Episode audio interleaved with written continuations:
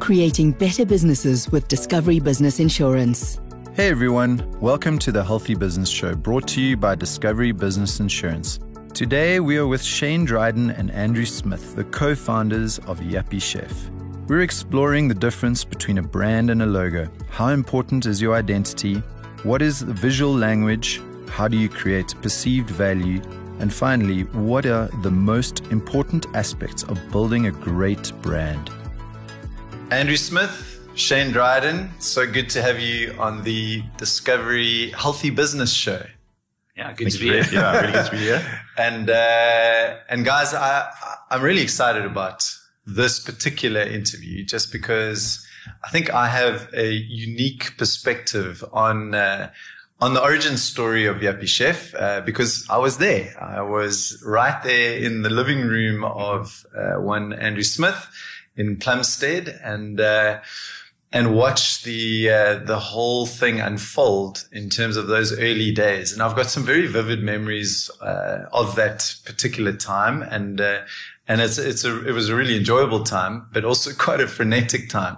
So Andrew, let's start with you in terms of those beginning days and maybe take us through briefly around the the origin of Yuppiechef, how it started and how it evolved in the in the in the first phase of the business.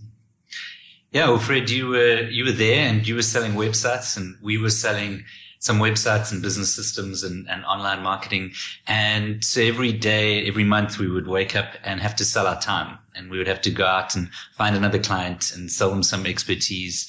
Uh, and then start again the next month. And so even though we were technically running a business or two businesses that were working together, we were really just being employees for the worst possible boss, a boss that never gives you any paid time off, doesn't care if you're sick. Uh, if you don't make the sale, you don't, you don't get any money.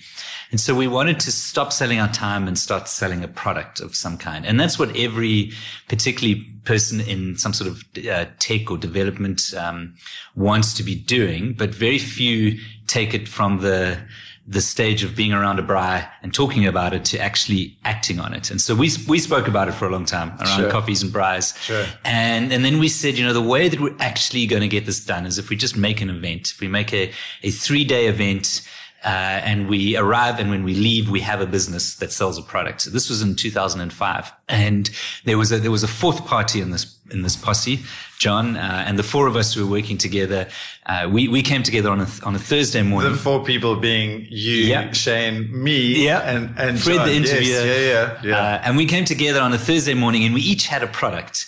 And we were going to, over those three days, create an e-commerce site that sold that, that product, um, because that's what we thought we knew how to do. We, we had the technology skills and the marketing skills, and then we would, uh, we would be able to sell a product. And, and the product that you bought, Fred, was the Bug Zapper, which is, uh, because your brother-in-law imported this, what wasn't called the Bug Zapper, it was yeah. called the Jolt. We, we branded it as the racket. Bug Zapper. Yeah, yeah. yeah fly electric with electric. Strings for swatting flies and mosquitoes. Yeah. And in those three days, we created the, the website and we figured out how to, how to ship it and how to take payment from people. And, and we sold one on the Saturday to my mom because, uh, cause we forgot about, only one who wanted to buy electric fly racket. Yeah, we forgot about marketing. And one of yeah. the things about e-commerce is that when you open the doors on day one, nobody knows you exist. And, you know, as opposed to opening a physical store where on day one you'll have thousands of people or hundreds of people at least walking past you. And, and so we did forget about marketing, but it, it ended up working. It became exactly what we wanted it to be. We would come in on a Monday morning and we'd look in the bank account and some people had paid us money, not for our time, but for a product that we were selling.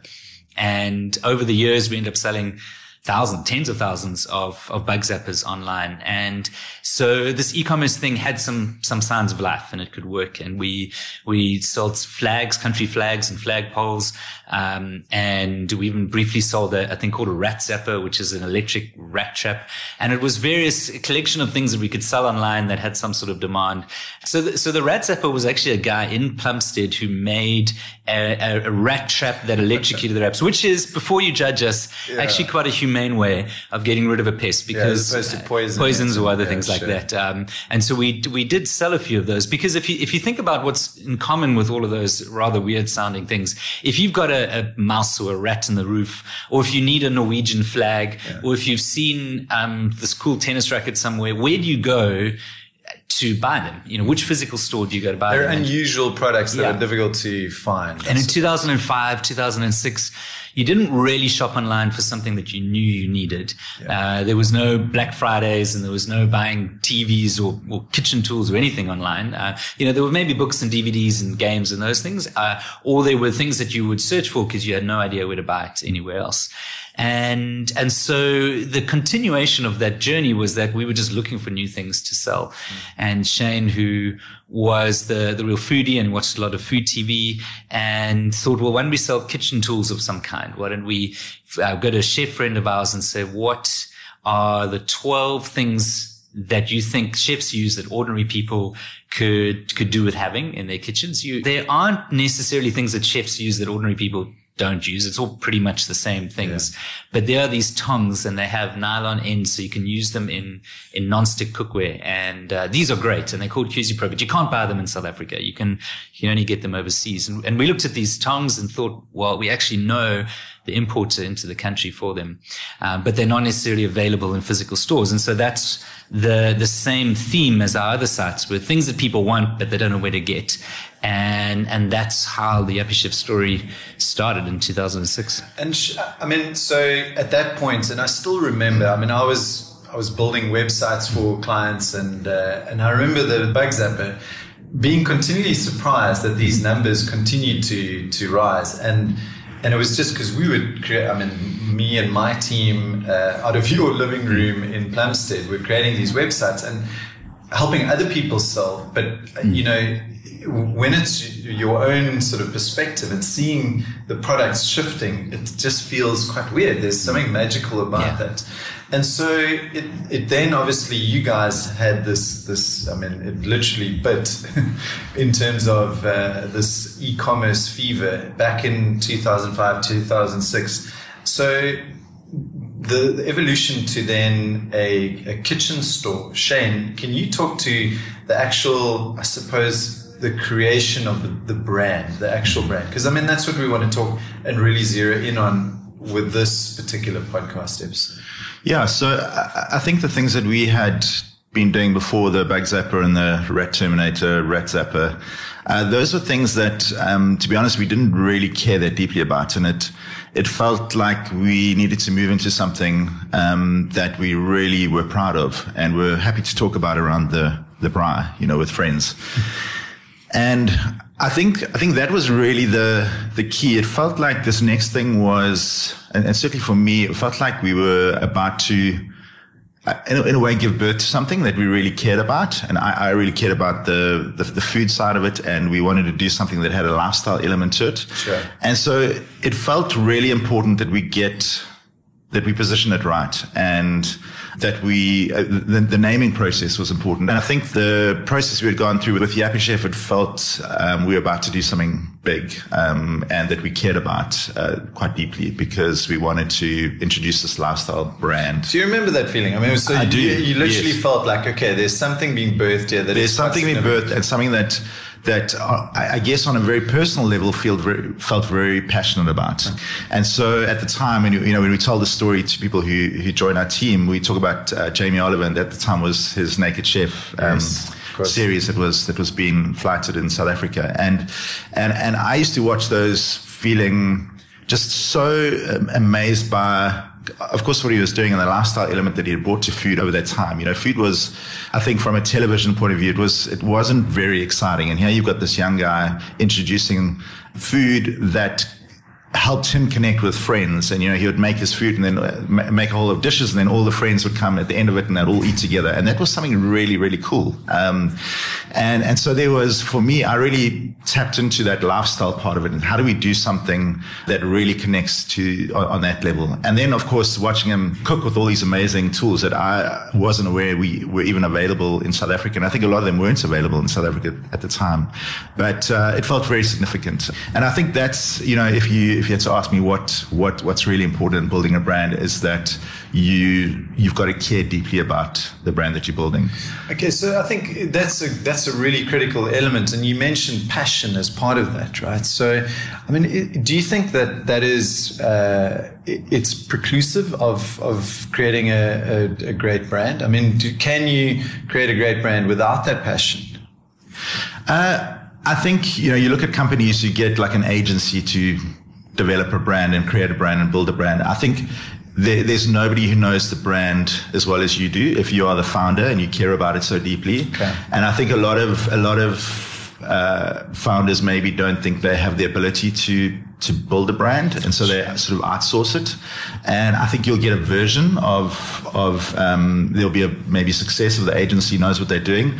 But I think as the founders and people who care so deeply about it, if you can really own that process, I think you will be um, in a very you'll be in a much better place if you if you have the confidence. So it's almost like an unfair advantage to yeah. degree. I mean, it, it it's not it's not absolutely necessary, but it does give you that uh, that head start to a degree. Mm-hmm. So, I mean, if we talk about then, so the name Yuppiechef. I mean, I'm going to ask you again, Shane, mm. just just the actual name itself, because that's a fundamental part of a brand is the the naming process. How did that come about? Yeah, I mean, certainly what I can remember is um, so I went away with my family for a weekend, and it was I'd taken responsibility for for the naming process, I think, and. Um, I'd sort of spent the weekend trying to think of, of names, and I remember it was Sunday morning. I was still actually in bed. My family were doing something. I was in the room on my own, and I was just like going through some names that were going around in my head. And um, we, we joke about it being a flash of inspiration, but it, it really was just Yuppiechef. Uh, and came to me in a dream. It, it, it, came to me in a dream. Yeah, it was almost like that. But I think, I think in a way, the you know, yuppie is not a it's not a word that's that's that's used. It's sort of a bit of an outdated word. Mm, it's almost like an anachronism, right? Yes, it's, it's yeah. quite an old word. It like is a, it's sort of like a 18, 90s. Yeah, exactly. And, and and it's certainly not a it's not a compliment to call somebody a yuppie. Mm. Um, so it just had some, there was something about it, um, and I yeah I, I was in, in that moment really excited about the potential that that name had. Sure. Um, and it just felt right. And and yeah. I recall, you know, there was a, a like a strange familiarity mm. around the name, right? Mm. So people, like Andrew, you would say to somebody, "Oh, you know, I run this company called Yuppiechef," and and you were, if I recall correctly, quite surprised mm. by the response. Yeah. Yeah. So, well, I mean, the the most tangible uh, example of that was after we had launched, but just after we had launched, we went and helped um, this brand, Cuisipro, that was the first brand that we sold, yes. at a at a stand at um, one of the exhibitions, Food and Wine or Decorex or one of those ones, and in in and people would come up to us and say Oh, Yuppiechef. Ah, oh, yeah, I've, I've seen your vans driving around Durban, which they clearly had not, uh, and they clearly had never heard of us. But uh, the key I, question is, how did you respond to that? yeah, that's us. yes, sure. There's three of them in Durban. But but I think that if so, this I mean, obviously a name is part of a brand. A name isn't yeah. a brand, but it's a very important part of it. And and I remember you talking to us, Fred, about how it's it's rare to get a name that that helps the, the in the eyes of the public or the potential customer understand what the company is doing without it being uh, without giving it away. You know, you think of a brand now like uh, Carphone Warehouse, which is an mm-hmm. unfortunate name because yeah. nobody has car phones anymore. So you don't want the name to be so specific about what it is. Uh, or if you name your company just tiles and then you want to sell something other than tiles, mm. you know, how do you do that? So, so the Yuppie name is something which is, um, which is specific enough that allows us to come across as the experts that we know what we're talking about when, we're in the some kitchen category, but also Yuppiechef is that it's not necessarily for real chefs. It's it's not for the professionals. It's for the everyday home person who just wants to feel like a chef. But there is also a bit of a playfulness and a bit of a familiarity. So I, I think that that Shane's moment of inspiration, we can um, post rationalize how it's managed to gather all of those things together and and have something which is loved even even just for the sake of its name, which we were very fortunate for. And I don't know how often you get that right, um, but we did happen to. Uh, it was amazing. I mean, I remember that clearly people saying, oh, yeah, Yuppiechef, they're awesome, you know? And meanwhile, you guys hadn't really No. done anything yet. So it was, it was, uh, yeah, that, that thing coming to you in a dream clearly was, was quite special. I mean, you, you went through this process, Shane, I think when you were, defining the name and the the brand and we'll get to the the practical bits around that shortly but in terms of of the domain obviously coming from a digital background how important was the um, getting the .com and the .co.za and all, all of that those kind of technical elements right in terms of choosing the name Yeah. So I came back from that weekend really excited about um, Yuppiechef, and I remember that Monday morning uh, meeting sitting with Andrew and um, introducing the name. I was like, guys, wait for it. Are you ready for it? Yuppiechef. And Andrew's like, yeah, cool. That's that's great. Let's just see if the dot .com is available. And uh, so we did a domain check, and yeah, the .co.za was available, but the dot .com was taken. And um, of course, I wasn't thinking. can you remember by who just Yeah, it was some, some guy who owned like Yuppie Accountant and Yuppie Plumber and Yuppie this. He just got a whole, Okay. bought a whole bunch.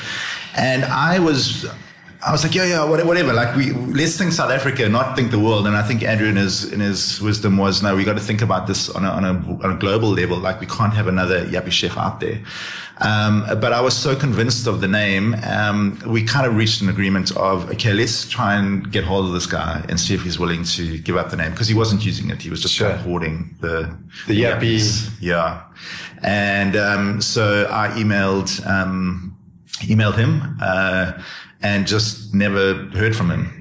So um, the one day I was looking uh, for a domain name for a client, and I thought, let me just check to see if the like where we're at with with Yuppiechef. And so I did a search for yuppiechef.com, and all of a sudden, bang, it was available. So the the guy who owned it had just let it expire. And um, I sent a Google Talk message, Google Chat message, can't remember what it's called back then, to Andrew and said, "You're never going to believe this. Like, guess what?" Um, and we still got that that chat, um, a screenshot of that chat, but uh, he had let it expire, and um, Andrew grabbed the credit card and we bought it for nine dollars. Um, so we managed to get. So, I mean, just for context, and from my, my own side, coming from a digital background, just to underpin the fact that it is extremely rare that that, that happens, Mm, yeah. particularly given that it was a couple of weeks later that you checked. Yes. And I remember feeling like almost like even more convinced now about the name because it's like this is now destiny. We managed to get the dot com. this is it. from above. Like yeah, it's from above. Came There to me in a dream, and now this. Exactly. Signs everywhere. Yeah. Yeah, that's cool. And just, uh, I mean, Andrew, maybe you can speak into the the this this thing of owning a domain. Like, so it doesn't just mean the the um, the URL and and the the actual domain itself. What about all you know the naming conventions around all the various channels and social profiles and, and that sort of thing? How important is that in uh, in crafting your your brand identity? Yeah. So yuppiechef.com is the website address, but these days there's a lot of important other channels that customers access you through. So to have facebook.com forward slash yuppiechef and have instagram.com forward slash yuppiechef, that if there were two yuppie chefs out there in the world, uh, and we were one of them, there would be this constant confusion um, whenever anyone's looking for us as to which one they are, which one they're getting. And so being the fact that they, even though yuppiechef.com, the dot .com part, certainly at that time was very much a perhaps international or even American or even kind of tech company focused. Uh, it was, it, it, it's useful because if you've got the dot .com, you kind of grab the land. Um, but I would, you know, would suggest obviously and anyone starting a company that to try and get the dot .com and then try and at the same time get all of the different social media handles and, and other things wrapped up at it. You know, interestingly enough, we How soon after? I mean, did you start that process immediately, or well, was that I mean, kind of it was time? such an ancient company that in 2006 there wasn't even Facebook. Yeah. Uh, so no, it is more of an over time thing. But I think that that that, that kind of being having the sole claim to a name, even if it's not legally the sole claim, the dot com almost gives you that that first grabs. And so whenever there's a new channel that that comes about, Yeah. you're more likely. So, like when Instagram started taking traction, you guys immediately kind of went. we, we is that- actually someone else actually got the Yuppiechef uh, the the Facebook before us. Yes. And we we applied to Facebook, and because we had the dot com and we could show that we'd been around for a little bit longer, Okay. they bumped off the other person. That's really helpful took it know, over. yeah. Okay. Uh, but interestingly, when we launched, we launched as, as yuppieChef.com, but we quite soon after that changed to be yuppieChef.co.za because uh, we thought at that time that South Africans didn't know that they would be able to buy from a dot .com company. You know, now we have uh, takealot.com and we have these this idea that South Africans can buy locally, but we ran a couple of Google ad tests where there was the yuppieChef.com as the in the advert, and there was the yuppieChef.co.za in the advert. Sure. And the .co.za got more clicks and more conversions, and so we switched over.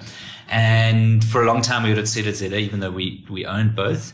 And then uh, a few years later, when it felt like South Africans had got got the message that .com applied to them, and we shifted back. So we now, um, I think, I think right now it is totally legitimate for a South African company to be .com, and it just helps if if there are ever international ambitions that you've kind of staked out that territory and you've started to build the, the equity around that name. Gotcha. Just on that, so I, I've been through a few naming processes on, on product development. So when we come up with different brands for our product ranges, and I will always start with the URLs in mind. So before we even approve a name, Yeah. it's you firstly come up with a name where the .com is available. You then go and look to see if all the other, you know, Instagram and Facebook and Twitter and all those uh, handles are available before even approving the name. So I think a lot of people start off with the name and then, oh, gee, okay, let me try and get a URL for it. Let me try. And they're so precious about it. But I think start, starting off with hand, the handles and URLs, uh, get those right before you even approve it. I think you'll be in a much stronger position. What is the process that you take in searching all of those domains? So I will, I will use a lot of like, um, Like GoDaddy or that kind of thing, or There, there are other sites, and I forget the name now. There'll probably be about three or four of them, like Name Mesh, and where you're actually try to put two different names together, because that's that's quite a good way of finding a name that doesn't exist in. Um, in a, in a particular .com, so you're trying to take two very two names, put them together in a way that obviously hasn't been done before. Gotcha. So, but it can be it can be days worth of process. So, Sure, because it's tough nowadays. I mean, dot .com is, is. like hen's teeth, really. Yeah. To to try and find a dot .com and a dot .co.za that's that hasn't been taken is tough. It's the idea of taking different words and, and putting them together and then letting you know whether that .com is available or not. Sure. There are a lot of, a lot of tools available online and they're changing all the time. So Sure. I'll literally go and like grab about three or four of them, have them open at the time. And in some cases, one of them helps me find the other. Like it, it's, it's more of like a, a I guess a, a name storming sort of process that you go through, Yeah. but very much with whether that dot .com is available. And then you, from that point, you can then you can start to see whether the other handles are available. Cool. So now you've got your name. Uh, the next step, obviously, is is on the visual representation of this this this identity that you're creating. And um, and can you talk a little bit about that process in terms of? I mean, you you created this visual identity. Uh, you, you know, w- how do you define that? What was the process of that? And what process did you go through in creating that that the, the visual side of it? Yeah.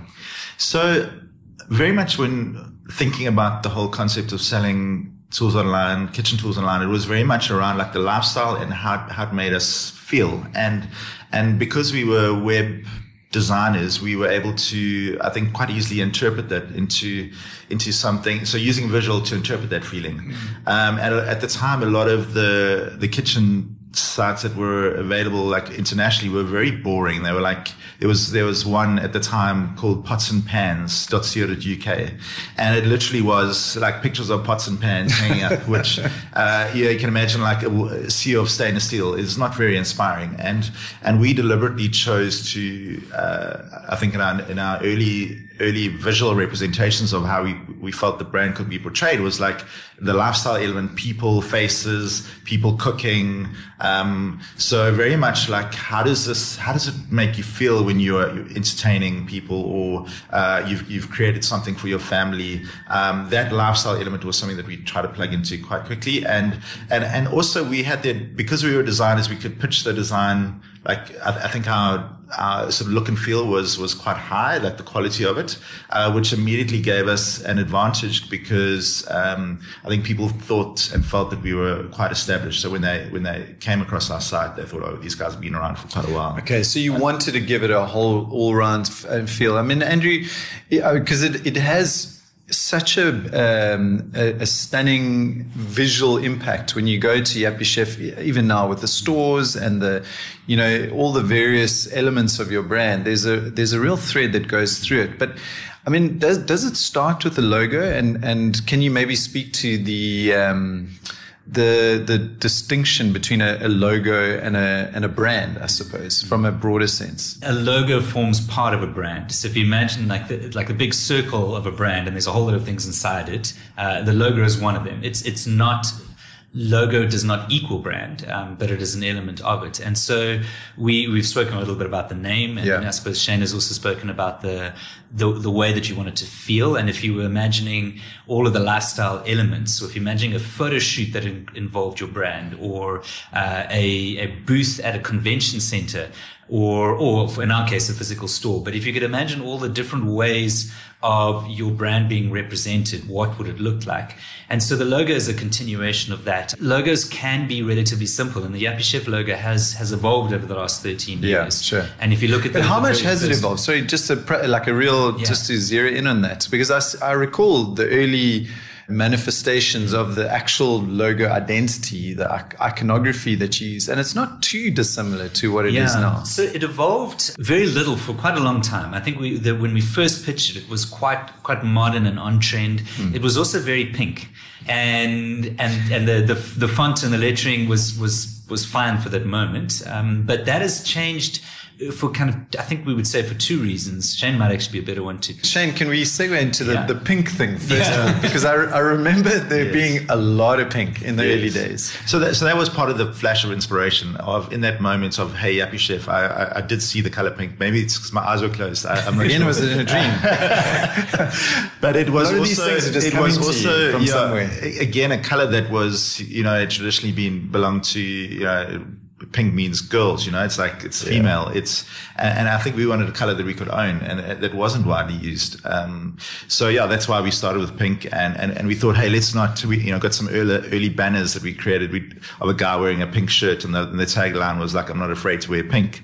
Um, yeah. and, and that was like, that, let's yes. own this and let's be proud and loud about it. Yeah. Um, and, and also pink and food, it, it just. It worked in your favor, though, right? Because it, it, was very distinct and it stood yeah. out and people yeah. remembered it. Yeah. But just to say about the, the logo, a, logo used to be all lowercase. And actually the word Yuppiechef from a typography point of view is quite a difficult word. It, from a design point of view, it, it doesn't, in lowercase, if you have it starting, if it's all lowercase, it's easier to sort of design around. If it's got capital Y, it's actually it's, it's quite difficult to make that flow and that work. Now, there's certain words that, that just look really great, um, you know, when written out. Uh, is, is, is a, is a more complex one. So, sure. so we've gone from all lowercase to, to all uppercase. We've dropped the little icon, uh, dropped it away from the logo. It still exists, but it's used independently. Um, and so it's now just all uppercase, uh, in white on black um, or, or, or black if it's if it's sitting on white. Um, so it has gone through some some change, and we and we've we you know people say, oh, you've dropped pink, you've dropped pink. No, we haven't. We just we use pink very sparingly. It's like a little jar of very very special paint that we have, and we and we use it in those special moments to so really. it's like a spot color. Yeah, it's, it's, like color. an impact color. Yeah, and, and and so it's about valuing that color more, and we only use it in, in certain. That's amazing, certain and it's amazing to hear how intentional it is, and and the thought that goes behind it, and I think that sort of evolves over time, right? You, you've got to, if I'm correct in hearing you right, like you, you start somewhere and then you start to, to really kind of tweak it and, and, and refine it over time. Andrew, were there any inflection points that stand out in your mind when you suddenly realized, you know, this thing is, is really starting to take off. Was there a time that you started to see that inflection happen?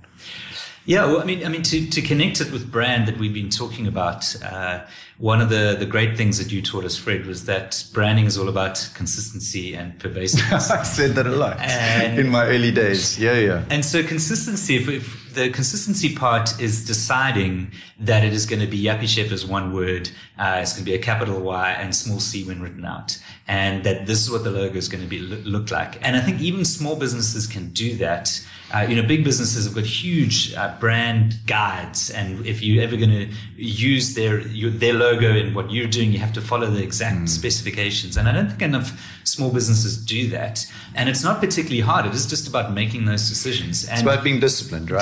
Yeah. Yeah. So so we made the decisions, and we were we were very particular about how how our brand was going to be portrayed and how it was going to be used. And so that's the consistency part, and then the pervasiveness part is just to then try and use it all the time in different places. And so we took a long time of just chipping away, chipping away, and and so once once we have this brand, we know what it how it should be represented. We, we haven't spoken too much about this, but you know, the, the brand feel, not just from a visual point of view, but from a, you know, how will it be spoken about? What's the tone of voice? And if we're writing on behalf of the brand, you know, do we use humor or, don't we use humor? Is it a, is it sort of a hey brew type of brand or is it, is it a very staid, professional, polished brand? So, so those are, those are the parts that we also have to decide about because, you know, imagine meeting someone and then every time you bump into them, they come across as a different personality. Your brand has got to be consistent in the way that is that is portrayed, and then just a pervasive plugging away. You know, at opportunity, just having the same message again and again to get to the point where people know about you. But you know, starting in a lounge with no money, no contacts, no other momentum that we have, it really is standing from a, a static start and. Yeah. Uh, and and that's really what marketing is, I suppose. Marketing and advertising would be taking this brand and now starting to tell the world about it. I think that's incredibly helpful. I think the, the key about about building a brand, I suppose, being consistent, is something that is lost on a lot of young entrepreneurs, small business owners who they, they don't feel that that's their domain, but it, it really is. It's it's almost like a superpower that you can bestow upon a, a young entrepreneur if you just pick your message and you, you pick your you know the various elements of your brand because that's what you can control and you be consistent about that. That becomes really really powerful.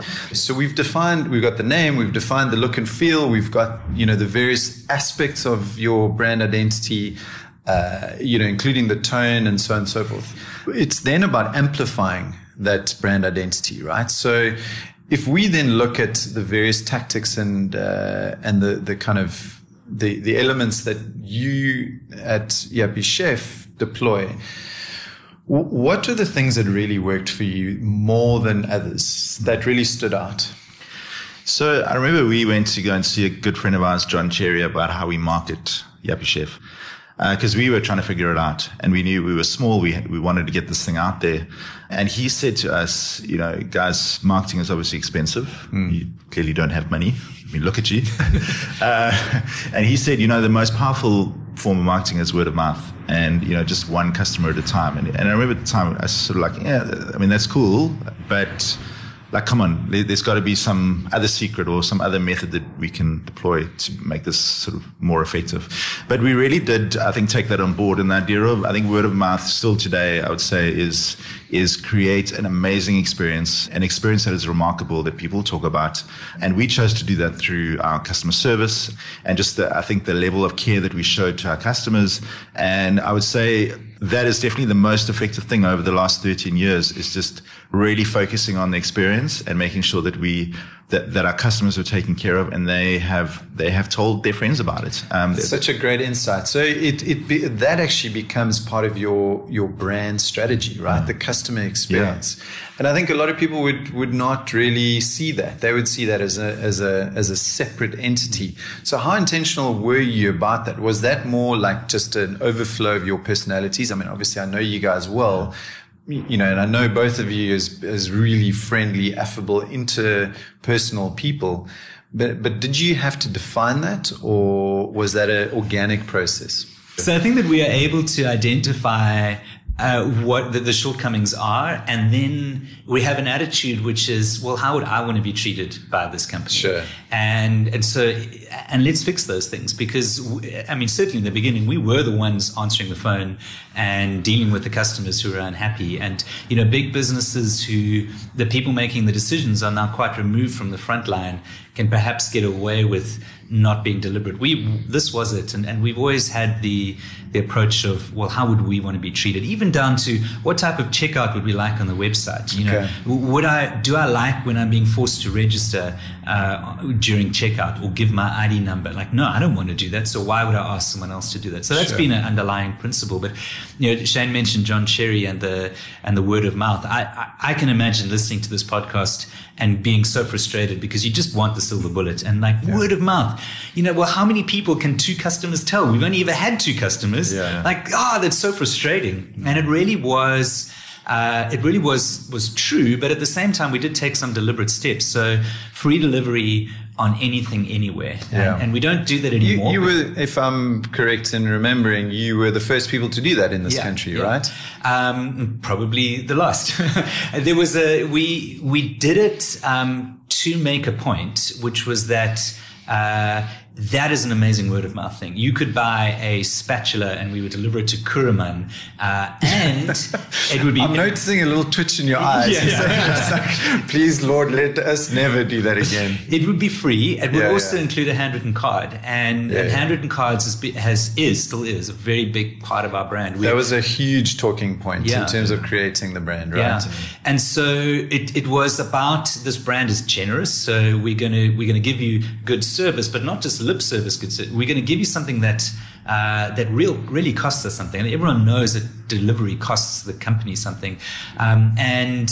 We're even how we gave away vouchers. We used vouchers as a huge marketing mechanic. So we would we'd obviously give them away at events and in person, but we'd also put them on the front of magazines and we would do partnerships with other brands. But there were there were no there were no asterisks. There were no real T's and C's apply. Here is a 200 rand voucher. And if you want to buy a 199 rand thing and we deliver it to you for free, that's fine. I think a lot of companies are, um, understandably, they, the, the accountants in the room are, are putting constraints in place which say, let's give a 200 rand voucher, but only if you spend 700 rand or more, and it's free delivery, but only to these places and not because of. And the, in the customer's mind, that's fine, and they, they understand how to work the system, but they don't feel like the brand has been generous. Yeah. And and we've always wanted the Yuppiechef brand to be generous and to actually cost us something. And and and John Cherry is the one who said, whatever you're about to spend on advertising, don't spend thirty grand on that magazine ad. Put that thirty grand into free delivery and handwritten cards and generous vouchers. And as slow and frustrating as it might have been in the beginning, I think that he was very right in the long term um, in helping us build a build a brand that customers connect to, and, and not just one that was advertised. So I got, a great story just about generosity just from this last week in one of our stores. We had a customer come in and he was looking to buy quite an expensive coffee machine and he was trying to make up his mind whether to buy it from us or one of our competitors. Um, and so our team gave him a demonstration, uh, made him a cup of coffee using the machine. And then he said, cool, thank you very much. I'm just going to go to the other guys and just, I also want to see them demonstrate their machine. And he went there and they asked him to please go and buy some milk so that they could demonstrate the machine. And just such a simple thing of like generosity is like really. Um, so you're asking the customer to go and buy his own milk so you can demonstrate the machine. Um, so so looking at those opportunities, like being generous and not pretending to be generous Yeah. uh, in in a marketing speak, but actually genuinely being gener- generous, I think is such a powerful powerful thing. That's amazing. But what you're saying, I mean, which is, I think you're not going to find in a lot of marketing manuals, is that, you know, generosity being a brand attribute is uh, has been a real fundamental element to the the growth of your brand. Um, Well, I mean, just to just to uh, highlight is that it's that's a, a brand value for us. It doesn't have to be a brand value for everyone. How important has advertising uh, been to Yuppiechef? Or is it non-existent? Because I mean, I, I don't think I haven't seen any double spread ads in magazines anyway for for Yuppiechef. Yeah, I, think we've we've definitely been on a sort of experimented over the years to see what what works and what doesn't work, and it's so it's so hard to to figure that out now. to be honest, um, you know, there, there's so much opportunity in the digital space that's very trackable and very easy to understand and very easy to analyze, and and we I think have have definitely defaulted to those kind of mechanisms. We don't have unlimited marketing budget, so we tend to stick with those that we can measure. But uh, yeah, those opportunities, yeah, like your you know your billboards and Yeah. or sort of those general traditional advertising um, scenarios. We, we we've done a little bit of, but but it's not it's not where we live from a from a marketing point of view. So we've we've basically gone through a whole gambit of you know starting from the the creation of the brand all the way to now. You've got all these stores and and ostensibly you guys are one of the the, fastest growing brands, at least in terms of the perceived value in the in the South African marketplace. I I just wanted to ask, in, in terms of closing off this interview and, and really kind of bringing it back to the small business owner and the entrepreneurs in the audience, are there any practical, real kind of salient points that, that you've you've picked up and you've really kind of hung on to over the years? I mean, we've spoken about a lot of them now, but are there other, you know, real kind of ninja tricks that you you've picked up that you can share with us?